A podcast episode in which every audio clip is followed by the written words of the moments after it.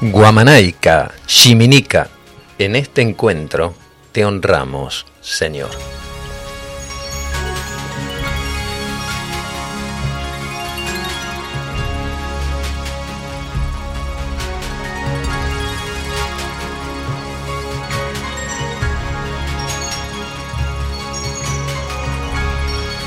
Así comenzamos la edición número 147 de La otra realidad, un puente entre dos orillas.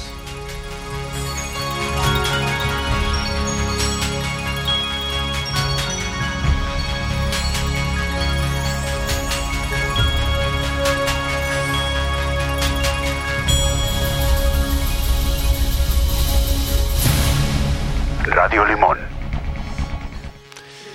Buen día, buen día aquí en el aire de las sierras compartiendo este sábado holístico, abriendo un sábado holístico más por la 90.3 Radio Limón, desde Capilla del Monte y para todo el universo.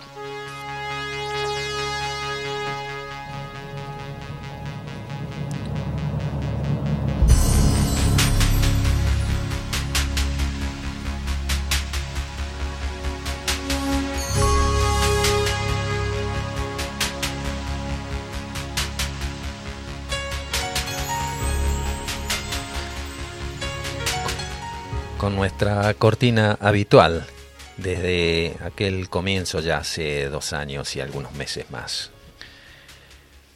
Abrimos el editorial de hoy con, con este análisis para que reflexionemos juntos. Cuando por nuestra incapacidad de comprensión o también por ignorancia no sabemos resolver algún tema difícil, solemos utilizar la palabra enigma o misterio también utilizamos a veces la palabra incógnita. Pero vamos a analizar un poco más sobre esta palabra enigma. Y no respecto a lo que dice la Real Academia Española. Lo vamos a analizar desde otra perspectiva. Esta incógnita, según sea lo que escapa a una comprensión intelectual o intuitiva, y así escuchamos que no se ponen de acuerdo, por ejemplo los científicos o estudiosos, sobre las líneas de Nazca, el movimiento megalítico de Stonehenge, el Triángulo de las Bermudas, las pirámides de Egipto y tantos otros puntos álgidos por resolver donde la palabra enigma suele encabezar los titulares de las noticias. Pero poco se escucha respecto al gran enigma, que no es otra cosa que el hombre mismo, no sólo como criatura inteligente, sino su función dentro de la evolución consciente como especie. Antropólogos, médicos, sociólogos, arqueólogos y otra gran variedad de logos siguen indagando respecto a lo que parece se ha perdido el hilo conductor que hace recordar para qué una persona viene a la vida. ¿Cuál es su propósito, su meta o intención de existir, más allá de cumplir roles dentro de una sociedad? Pareciera que tan solo estuviera sujeto a procesos fortuitos del cual la persona solo actúa en relación a sostener su vida física, poniendo en práctica habilidades aprendidas según las necesidades básicas para subsistir. ¿Y eso es todo? Nosotros mismos como padres, cuando concebimos, no teníamos a veces la educación esotérica respecto a lo importante que es traer un hijo a la vida.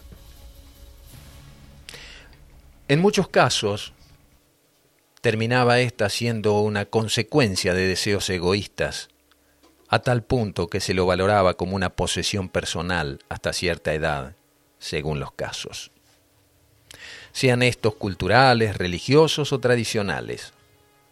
Claro que siempre existieron las excepciones. A medida fuimos saliendo de esos arquetipos de sociedad consumista y banal, nos comenzamos a apartar de lo conocido y comenzamos a buscar más allá del pasado y sus distintas civilizaciones. La ley de ciclos nos coloca hoy nuevamente frente a los espejos El viejo molde como sociedad se está resquebrajando. El grado de curiosidad e interés por lo desconocido nos impulsa a querer descubrir nuestros orígenes, no sólo como especie, sino cuál es el auténtico y seductor desafío de saber quién soy yo, quién eres tú.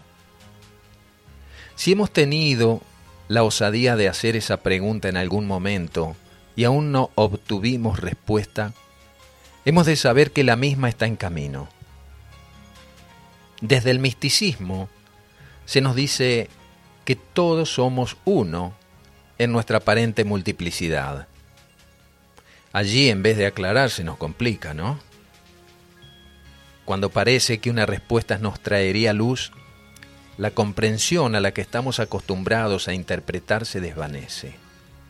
El enigma se retroalimenta y cambia o disgrega en cientos de nuevas posibilidades. Si somos un experimento genético manipulado por seres más evolucionados, con un espíritu que lo anima, y que ellos tienen sus propios planes, de los cuales el humano no es consciente y mucho menos tiene autonomía respecto a las decisiones que se toman, ¿cuál es la verdadera razón de ser?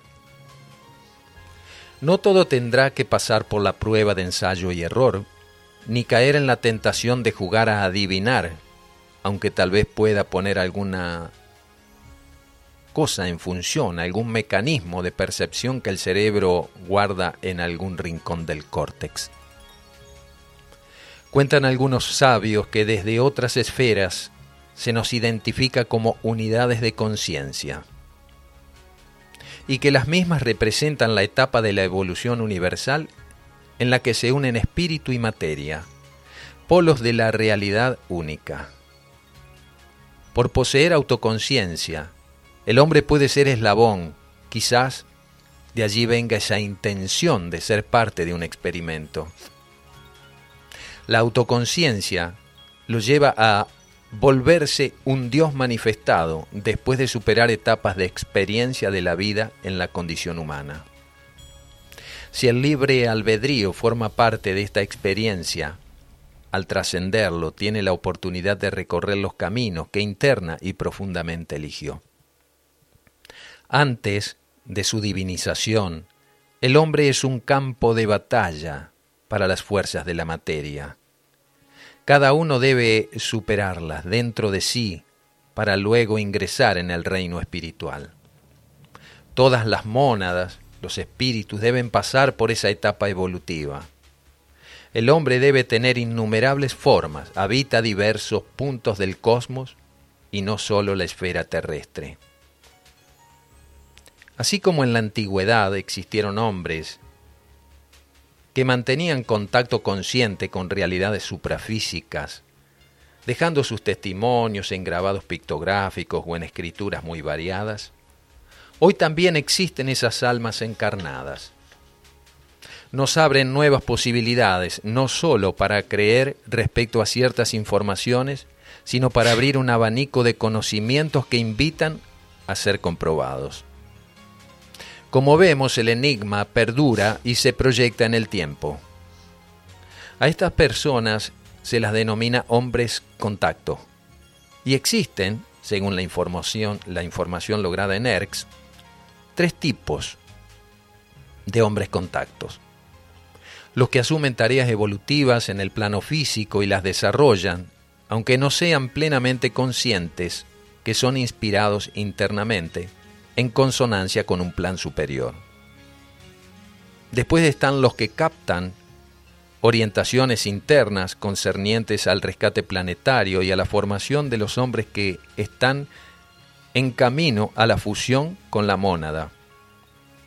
Y por último, los que se relacionan directamente con naves y con otros seres, adoptando la posición de agentes entre la jerarquía y la humanidad. En estos tres grupos, los enigmas también existen, aunque están menos expuestos a dilucidar para qué tomaron la decisión de convocarse en este tiempo. querida audiencia, estamos a un paso de grandes acontecimientos. Rayos cósmicos impactan en el plano de la conciencia. Aparentemente, todo parece ir peor. Sin embargo, la masa crítica comienza a elevarse y a trascender los aspectos meramente físicos en cuanto al interés respecto a su estadía en el cuerpo que habita. Esa pregunta, ¿quién soy yo? sigue latente. No obstante, paulatinamente, se decorren los velos, aunque usted no lo crea. Bienvenidas, bienvenidos. Esta es la otra realidad. Un puente entre dos orillas.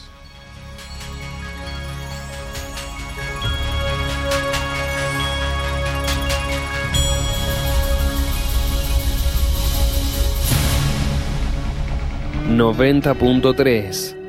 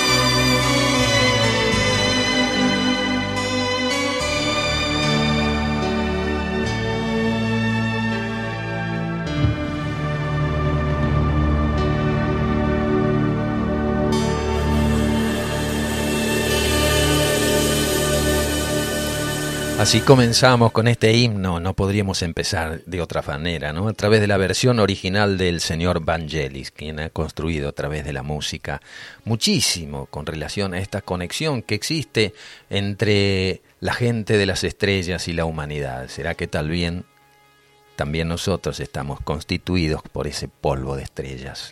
Como han dicho algunos místicos, ¿somos polvo de estrella? ¿Qué pregunta? Así empezamos, mi querida audiencia. Muy buen día. Toda la tribu limonera ya está alistada allí, descubriendo este sábado holístico por la 90.3 Radio Limón desde Capilla del Monte. Para todo el universo y los universos vecinos, como dice nuestro querido Fabi Ceballos, que anda ahí viajando, quién sabe por dónde hará, recorriendo nuestras rutas argentinas y tal vez saliendo desde donde se encuentre con su programa Tercer Ojo, después de la conclusión de este nuestro programa. La otra realidad. Trazando un puente entre dos orillas. Un programa que pone a funcionar las neuronas, al menos esa es la intención. Con notas, entrevistas, análisis e investigación sobre temas que procuran despertar la conciencia. En la operación técnica, mi amado Facundo Crispín Acoglanis. En la producción, Yair Berenstein, En la columna fitoterapéutica, mi amada Diana Pereira. Y en la conducción, quien les habla, Oscar Acoglanis, un aprendiz eterno. Habilitamos nuestras vías de comunicación al más 549 si estás en el exterior, 3548 585220 o 3548 432 285. Búscanos en la web. Estamos como radiolimón903.com o habilita nuestra aplicación Radio Limón 90.3 que la podés bajar del Play Store. Toda la programación de Radio Limón seguila por Spotify. Como invitado tendremos en el día de hoy al señor Sixto Paz Wells, investigador, escritor, conferencista, contactado sobre la casuística ovni y sus implicancias.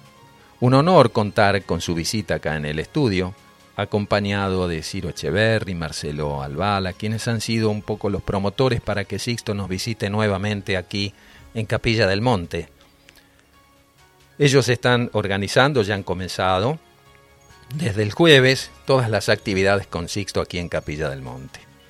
Pero ahora los invitamos, como todos los sábados, a ir reuniendo lápiz y papel porque va con esta columna de fitoterapia la música adecuada para entrar en clima.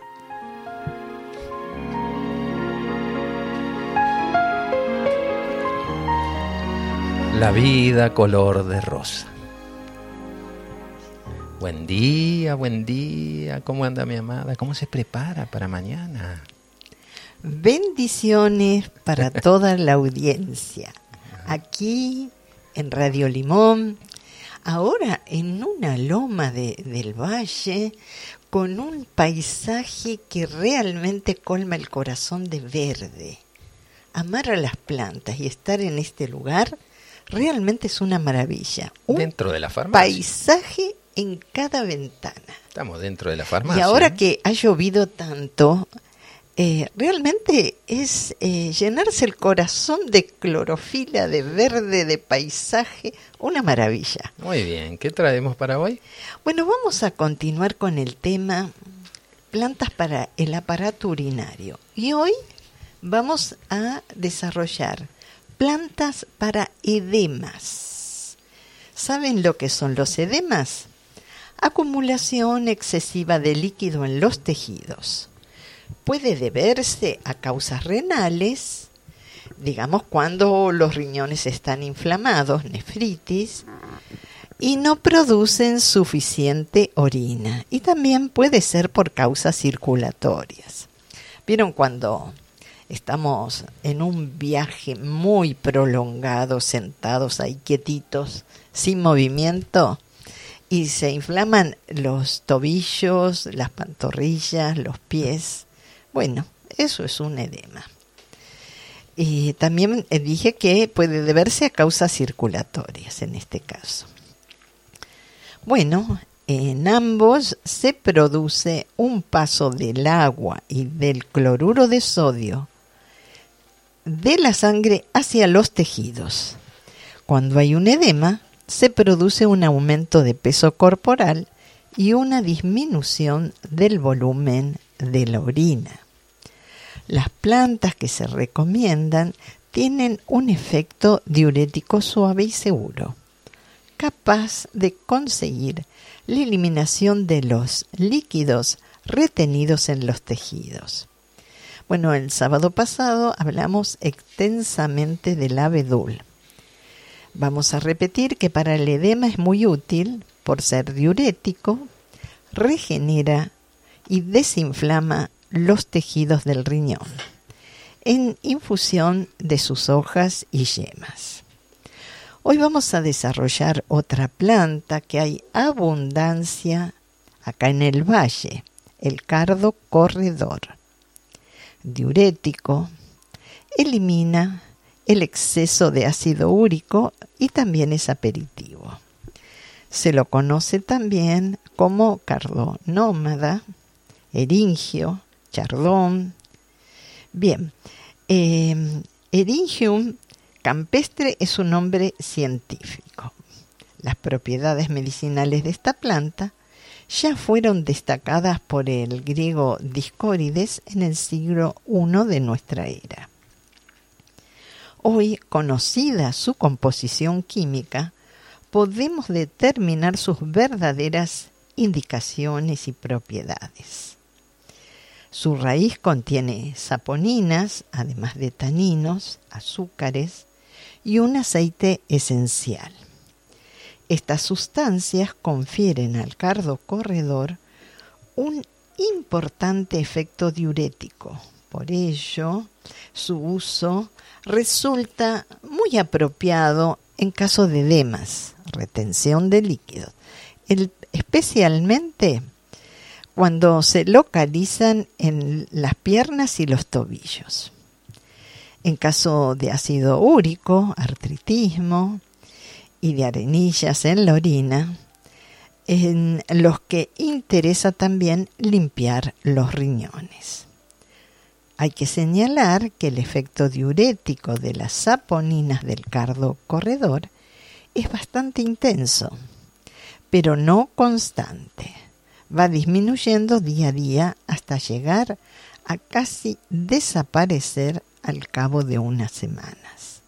De ahí que no se recomienda utilizarlo durante más de dos o tres días consecutivos.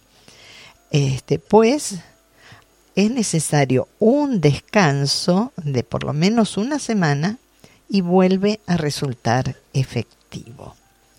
La raíz del cardo corredor también posee propiedades aperitivas al consumo de cardo corredor no eh, también se puede usar como verdura y como infusión.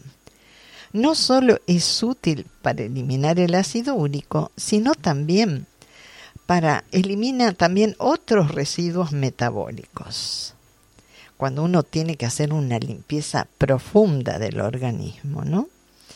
El cardo corredor se utiliza la raíz en decocción así como los brotes tiernos y algunas hojas tiernas, como verdura.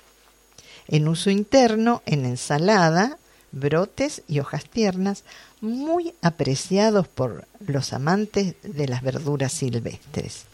En decocción, un puñado de raíz bien triturada, 30-40 gramos por litro de agua. Hervir y dejar hervir unos 5 minutos y dejar reposar hasta que esté bien frío. Tomar de dos a tres tazas diarias. No se debe guardar la decocción de un día para el otro, pues pierde totalmente sus propiedades. Vamos a otra planta muy común al acceso de toda la gente, el maíz. Diurético, sedante, antiinflamatorio renal, se usa en infusión de los estilos. El nombre científico se llama Y en portugués, eh, para nuestras hermanas que están escuchando de Brasil, milio. Notable alimento y excelente diurético. El maíz era el alimento básico de muchos pobladores precolombinos del continente americano. Era cultivado desde el sur de lo que ahora es Estados Unidos hasta Perú y Bolivia. Cultivado por aztecas, mayas, incas. En México se han encontrado restos de maíz en yacimientos prehistóricos de más de 4.000 años. Los estilos de maíz, por su marcado efecto diurético, están desaconsejados para quienes padecen de hipertrofia de la próstata. El originario es originario de México y de América Central, pero cultivado ahora por todo el mundo, como alimento y como forraje ya no existe como planta silvestre. En la Universidad Nacional de México se han llevado a cabo interesantes investigaciones acerca de las propiedades nutritivas y medicinales de maíz.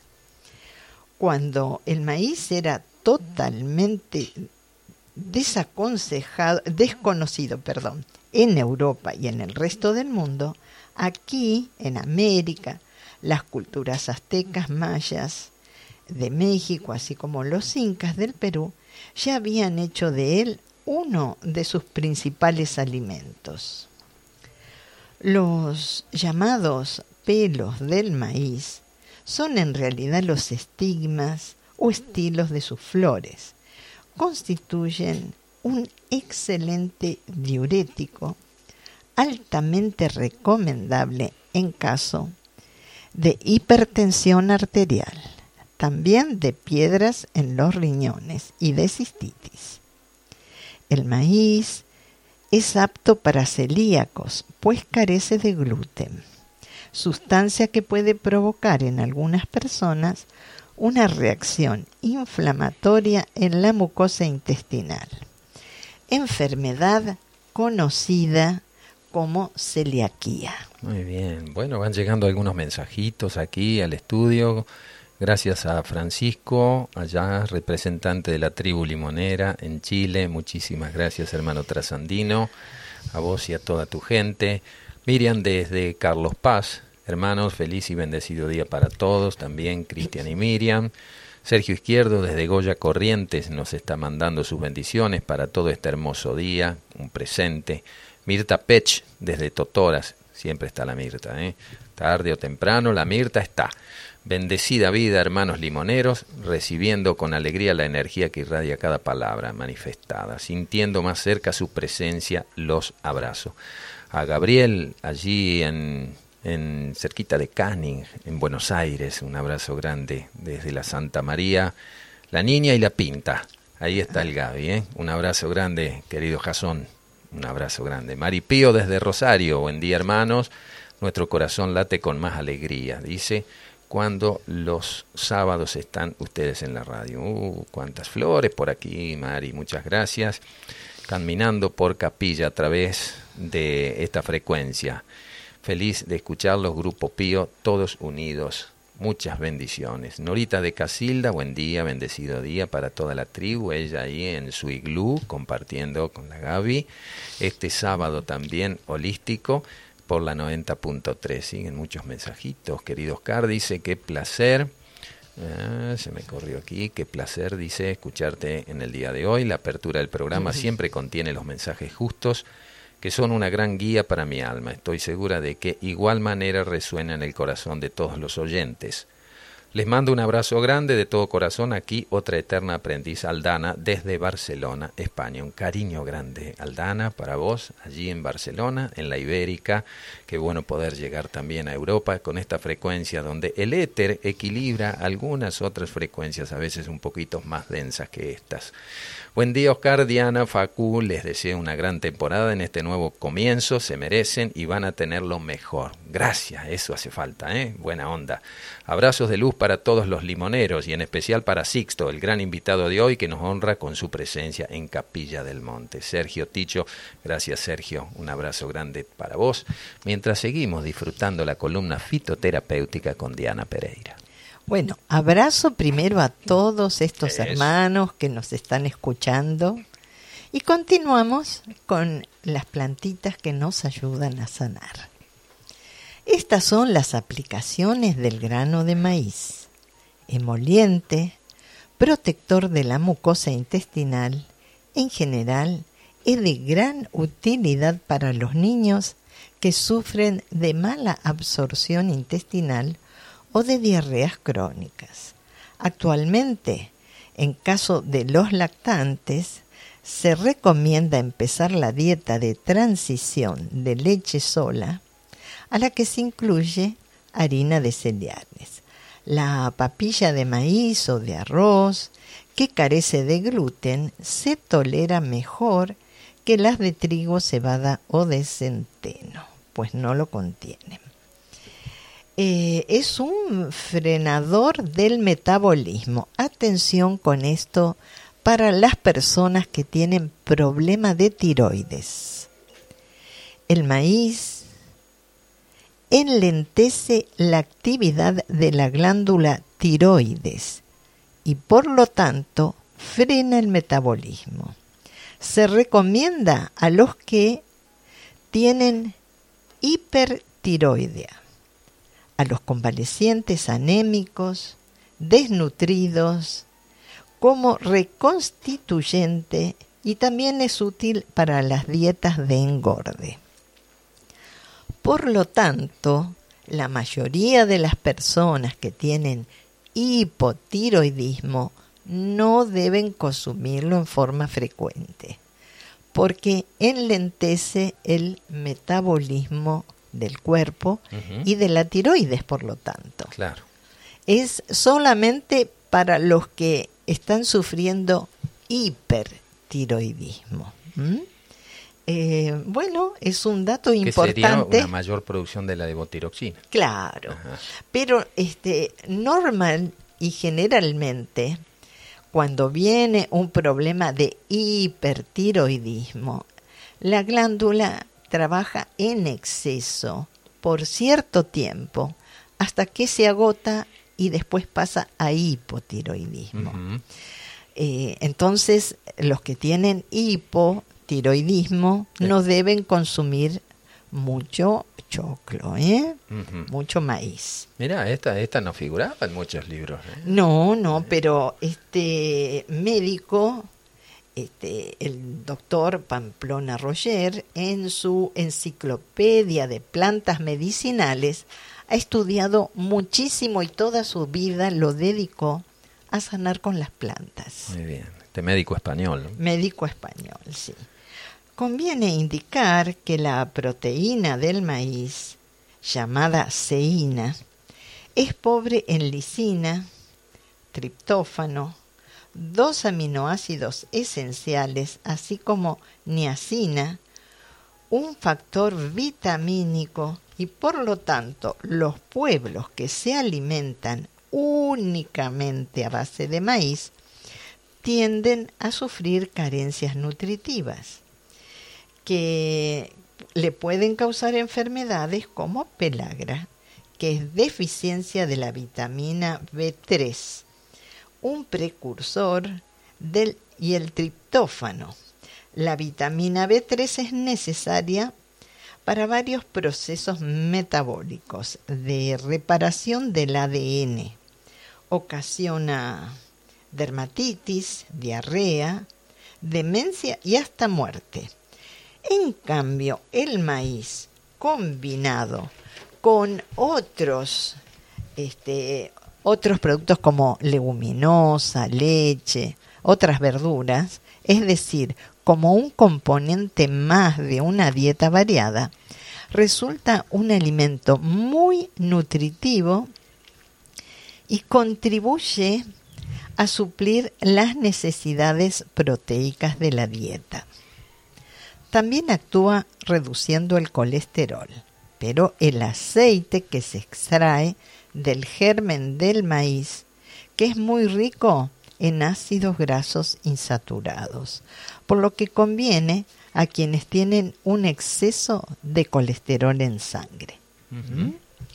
Externamente, la harina de maíz se aplica en cataplasmas calientes sobre los riñones en casos de cólico renal, así como sobre la vejiga urinaria en caso de cistitis. Su efecto se potencia si se usan conjuntamente con la infusión de los estilos de maíz. Los estilos o estigmas del maíz, o sea, la que se llama comúnmente barba de choclo, que forman una hermosa cabellera, son en realidad unos finos conductos que desembocan en el ovario de sus flores, por los que penetran los granos de polen que las fertilizan. Son ricos en potasio y flavonoides que les confieren acción diurética, son sedantes, antiinflamatorios, eh, de acción diurética y depurativa. Es muy intensa, pero bien tolerada, sin irritar los riñones ni producir descompensaciones en el equilibrio electrolítico de la sangre. Se, pueden tomar, se puede tomar esta infusión durante largos periodos de tiempo y están indicados en los siguientes casos. Afecciones circulatorias, o sea, eh, también edemas por retención de líquidos, piernas hinchadas, incluso durante el embarazo, afecciones cardíacas, hipertensión arterial, exceso de sal en la eh, perdón, en la dieta, un exceso de sal en la dieta también los limpia, litiasis renal, ya sea debida a cálculos úricos o también pueden ser de fosfato o de oxalato, cólicos renales por su acción sedante y antiinflamatoria, inflamaciones de riñón, o sea, nefritis, de la vejiga, de la orina, cistitis, albúmina en la orina, nefrosis. En gota, que es exceso de ácido úrico, artritismo. También cuando hay retención de líquidos, eh, formando bolsas debajo de los ojos, siempre que se quiera eliminar el exceso de toxinas acumuladas en la sangre, por ejemplo, después de haber pasado una gripe. En uso interno, alimentario, el maíz y su harina se consumen en múltiples formas y platos como un alimento más. En infusión de los estilos, 30 gramos por litro de agua, se puede tomar caliente o fría por la mañana o por la tarde, pero no por la noche porque nos vamos a tener que levantar muy seguido. Eh, a razón de 3 a 5 tazas diarias. El aceite que se obtiene del germen del grano de maíz, su uso es como cualquier otro aceite de cocina y preferiblemente usarlo crudo.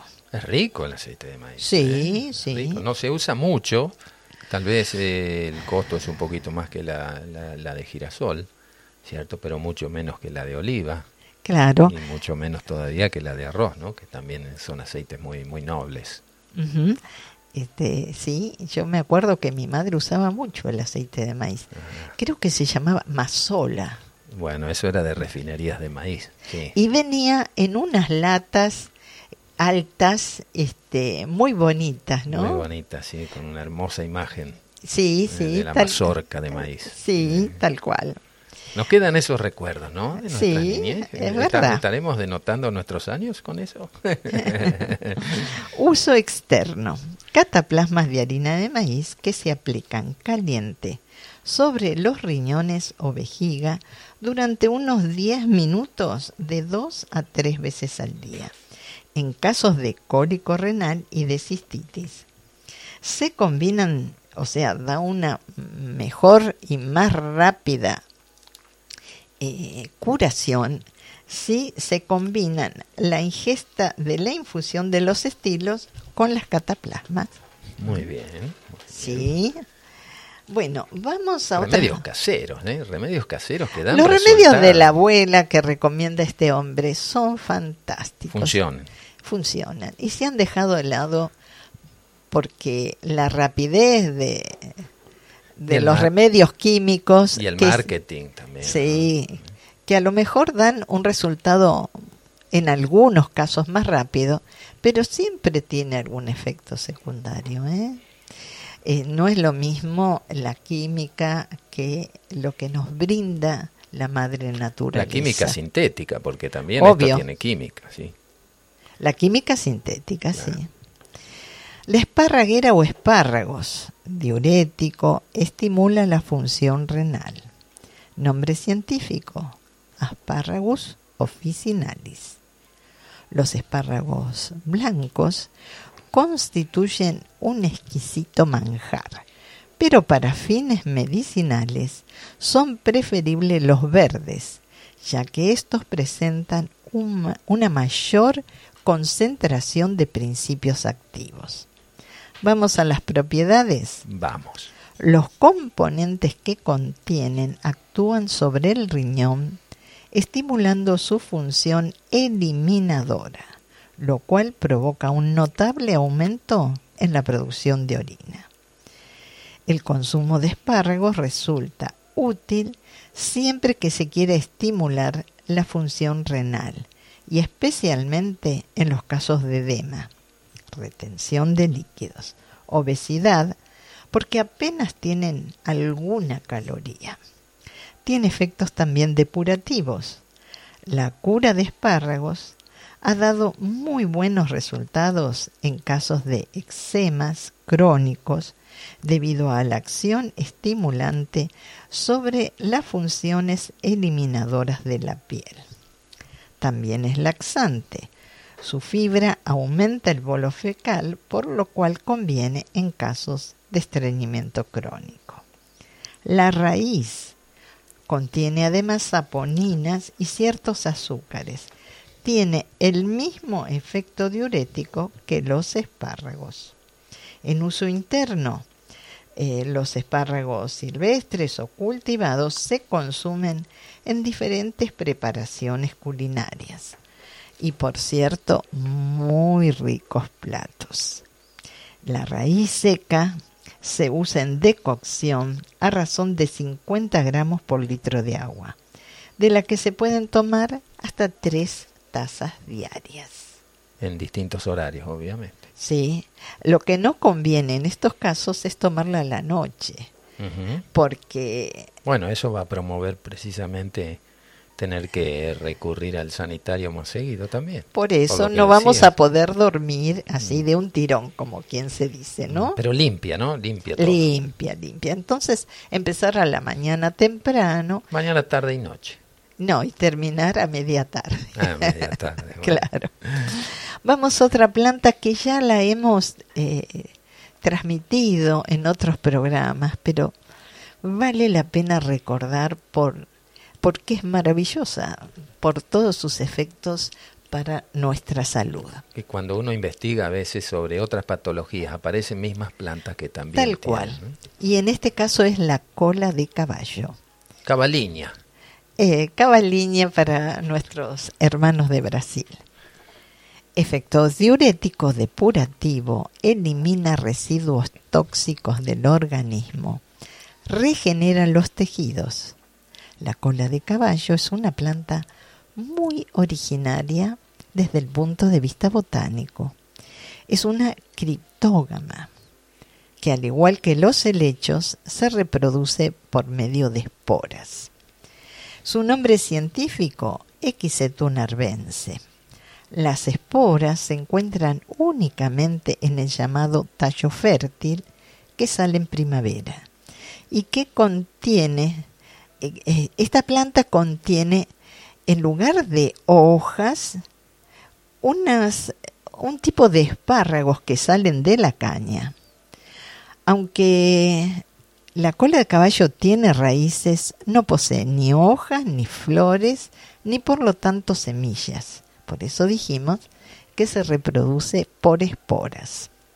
Hay unas 20 especies de quisetos ah, que difieren por la altura de su tallo.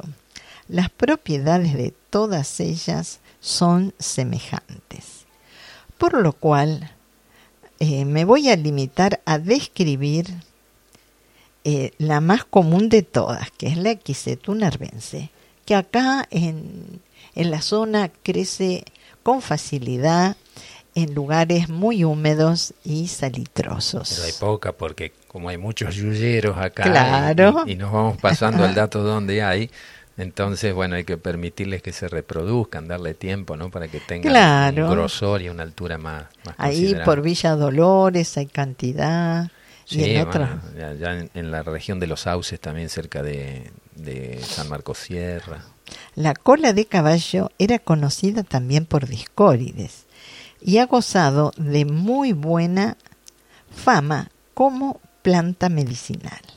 Actualmente es muy apreciada por su elevado contenido en silicio, mineral que participa en los procesos de regeneración de los tejidos y también en potasio, a lo cual posee efectos remineralizantes, diurética, depurativa, hemostática, en aplicación externa y como cicatrizante. Los mejores resultados se obtienen combinando el uso interno de decocción y el uso externo aplicado sobre la piel. En cualquiera de estos casos tiene que hacerse decocción, cortarla bien chiquita y hervirla en agua abundante, pero por lo menos 15 a 20 minutos. Ni bien apagamos el fuego, urgente hay que filtrarla, porque si no, todos los minerales vuelven como un imán a la planta. Hay gente que la usa en el mate, lo cual no aporta nada, porque al ser una planta durita, requiere decocción, una acción más, este, más intensiva del calor, o sea, hay que hervirla durante cierto tiempo. O sea que poner cola de caballo en el mate eh, es inútil, no vamos a extraer ninguna sustancias benéficas para nuestro organismo. También este, tiene efecto cicatrizante de los tejidos. Hemostática en aplicación externa. Los mejores resultados, como habíamos dicho, aplicación interna y externa. Estas son sus principales aplicaciones. Procesos degenerativos de la piel, del tejido conjuntivo y de los huesos. Cuando hay alguna fisura o fractura de huesos, entonces usar cola de caballo para activar la recuperación de esos tejidos. Las últimas investigaciones sobre el papel del silicio en el organismo han descubierto que este oligoelemento se halla en la piel, las uñas, el esmalte dental, en los cartílagos, en los ligamentos y en los huesos. En estos tejidos se estimula la regeneración de las fibras de colágeno y elastina que los forman y que con la edad van perdiendo elasticidad y consistencia. Las compresas de cola de caballo resultan muy útiles en caso de celulitis o de obesidad. Le devuelven su aspecto terso y elástico aunque en silicio también se encuentra este, en, en los cereales integrales, en la levadura de cerveza, en la cola de caballo, es el vegetal con mayor proporción de silicio orgánico. Esto es combinado con, este, con proteínas. El silicio mineral aislado químicamente, o sea, químicamente puro, no puede ser absorbido y asimilado por el organismo. En arrugas y estrías, como consecuencia del envejecimiento, la obesidad, adelgazamiento brusco, embarazo, tensión muscular, etc., mejora la flacidez de la piel y le hace recuperar su aspecto terso y elástico. Por lo tanto, tomada por vía oral como aplicada en compresas.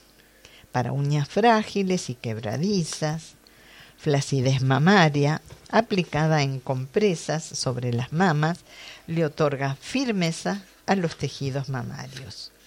Su efecto se refuerza si además este, se ingiere su decocción para úlceras varicosas, accesos, heridas infectadas, eczemas, conjuntivitis. Aplicado en compresas, da muy buenos resultados por sus propiedades cicatrizantes. En artrosis, que es degeneración del cartílago articular, la cola de caballo por su contenido en silicio y su efecto depurativo es posiblemente uno de los tratamientos de fondo que existen actualmente para esta difícil enfermedad. En osteoporosis, pérdida de la consistencia ósea. El silicio estimula la actividad de, de los huesos, de la regeneración de los huesos. Las células este, aportan también colágeno y forman la matriz del hueso. En raquitismo, fracturas, descalcificación, el silicio facilita la eliminación y la fijación del calcio de los huesos. Hoy, hoy que, que se receta mucho a veces el colágeno, sobre todo en personas que están más allá de los 50 años. Que tienen osteoporosis. Este. Sí, pero hay, hay, otras patologías también que a veces recomiendan consumir un poco de colágeno para fortalecerlo. O sea que en vez de consumir eso químico que viene, eh, unos tecitos de, de, cola de caballo vendría bien. Eh, sí, decocciones. En decocción, claro. Sí. Eh, sí, y también eh, depende de la gravedad, eh, de la gravedad de la Del situación. caso, claro. Si está muy grave, puede combinar las dos cosas. Pero si es algo leve, con la cola de caballo, yo creo que se puede superar Preventivo. fácilmente. Y, y preventivo, sí. Y tiene buen sabor, ¿eh? No, no, Sí. no es desagradable. ¿eh? Porque a veces eh, le hacemos, le hacemos que no por, por esta cuestión del, del sabor, ¿no? De alguna sí. Pero, sí, es verdad. pero bueno, es parte de la cura, ¿no? Sí. A veces. Bueno, les voy a contar una anécdota que hace poquito nos pasó en casa. Y estaba rico. Había unos amigos que estaban con este una ¿cómo es que se llama? ¿Conjuntivitis? Conjuntivitis, pero muy fuerte. Conjuntivitis este que Aguda. aguda, tremenda que costaba mucho tiempo de sacar. Y nosotros conocíamos el algarrobo negro, La corteza. la corteza que es maravillosa en decocción. para este tipo de Sí. cosas. Habíamos estado en contacto con esta gente. Y dije, bueno, como preventivo, vamos a hacer una decocción de la corteza del algarrobo negro y vamos a limpiar nuestros ojitos para, este, de alguna manera, eh, si saltó algún bichito, limpiarlo de entrada. Claro. Y bueno, estaba en un jarrito enlosado, había hecho una cantidad y quedó ahí. Y al otro día, que Oscar toma incayuyo, se confundió y decía, qué rico que está esta vez el incayuyo. Me tomé la corteza, la corteza del, del, del La algarrobo decocción, negro. que estaba delicioso, ¿no? Sí, claro que sí. Por error, pero siempre un hay un saldo positivo. Un poquito de stevia, ¿no? Sí. Arterioesclerosis. En las últimas investigaciones demuestran que la carencia de silicio es un importante factor predisponente. El silicio tiene un efecto preventivo sobre la degeneración de las arterias al estimular la regeneración de las fibras elásticas este, del interior de las paredes. En edemas, que es el tema que estamos en este momento desarrollando, retención de líquidos, litiasis renal, cálculos en los riñones, infecciones de vías urinarias, gota, exceso de ácido úrico y siempre que se interese un efecto diurético y depurativo suave pero muy eficaz. Y en hemorragias, la cola de caballo tiene un notable efecto hemostático, o sea que detiene las hemorragias. Tanto se aplica localmente como ingerida para úlceras sangrantes. Y ya vamos a dar otra receta. En forma oral, Y en caso de epistaxis, que es hemorragia nasal, se aplica un taponamiento nasal con una torunda empapada en la decocción concentrada de cola de caballo. En caso de hemorroides sangrantes, se colocan compresas de la decocción sobre el ano. En, en ambos casos siempre conviene uso interno y uso externo. Y mi maestro, este... Candelario Pedales, ¿eh? un honor a Cachito. Un ¿eh? honor a toda su sabiduría y todas las recetas que nos pasó. Nos contaba que él curaba una enfermedad este, muy brava de los pulmones, la tuberculosis, con un este, caldo que mm, se colocaban en una olla una buena cantidad de cola de caballo con agua, un litro de agua, 100 gramos de cola de caballo y se hacía hervir hasta que quedara la mitad del líquido. Una vez que terminó de hervir, urgente filtrar. Y decía que esa decocción bien concentrada, como la recomendé, curaba la tuberculosis. Al ser hemostática, internamente llegaba a los pulmones. Era una receta investigada por él. Así que, bueno, en caso de tuberculosis también se puede recurrir a la cola de caballo por tener un efecto altamente hemostático y regenerador de los tejidos. Mm. Cacho eh, era una persona que verdaderamente investigaba, comprobaba en sí mismo o a través de las curas que, hacía a las personas que se allegaban a él. Y tenía estas recetas que no figuran en, los libros de botánica, en los libros de fitoterapia, es decir, él eh, no escondía el conocimiento. Eh, a quien veía que verdaderamente tenía afición y iba a ser un continuador, un, un investigador, él soltaba algunas cositas que a veces, en, en, términos generales, a veces no las daba, pero algunos elegía aparte, como ha tenido la gracia Diana Pereira, para que eh, eh, esas, esas recetas quedaran también y se transmitieran hasta miren dónde la estamos diciendo, ¿no? Por la 90.3. Así es, este, tuve el honor de tener un premio de él porque vio que nosotros eh, trabajábamos mucho con la FITO, con todos los conocimientos que nos había transmitido, y después de unos años me llamó y me regaló un curso completo para que pueda retener todos los conocimientos que él tenía. Fue una maravilla, un premio. Y el, herbolario, ¿no? y el herbolario que nos hizo ser de entrada. Bien, Espere, espere un poquito, qué tanto apuro. ¿Cómo se prepara para mañana? Mañana es el aniversario de la Diana. ¿Mm? No, no, yo ya no cumplo más años. Acabas de decirlo. No cumplo más años, mm. voy para atrás. Porque podría haber sido otro aniversario y sin embargo, ya lo dijiste. ¿eh? Bueno, muchas gracias. ¿eh? Muchas gracias. van a entrar a llegar las felicitaciones. No, no, mañana. Sí, por supuesto. Mañana. Gente que está en el aire ahora, ¿no? Bien. Muchas gracias. Me despido con todo amor y les recomiendo comenzar a amar al reino vegetal. Esa es una tarea interna que tengo. Les voy a contar, hay un poquito de tiempo, un sueño que tuve. Por supuesto que estaba en otro plano de conciencia. Fue un sueño maravilloso. Y este, tenía un montón de chicos que mi tarea es transmitir, era transmitirle el amor al reino vegetal.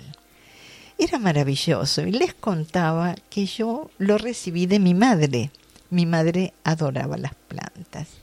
Y en eso cuando dije, qué cosa más bella, una rosa roja, se me presentó delante de mí una gran rosa roja envuelta en un aroma espectacular. Me desperté con una expansión de conciencia que sueños lívidos, sí, son sueños lúcidos porque en un sueño es muy raro sentir los aromas Sentía el aroma. Y, y en este caso sucedió. Sentía el amor intenso que sentía por el reino vegetal y que tenía como tarea transmitirle a los niños. Así es que fue fue muy lindo este sueño. Muy lindo, ¿eh? un incentivo. Así acaba de pasar la columna fitoterapéutica con la señora Diana Pereira. Mi amada, que el próximo sábado no vamos a estar porque... ¿eh? Taller del perdón en la misión. En la misión. Bueno, quedan algunas vacantes a quienes estén interesados para poder participar allí sábado y domingo el próximo fin de semana. Me despido con todo amor hasta dentro de 15 días. Así pasó.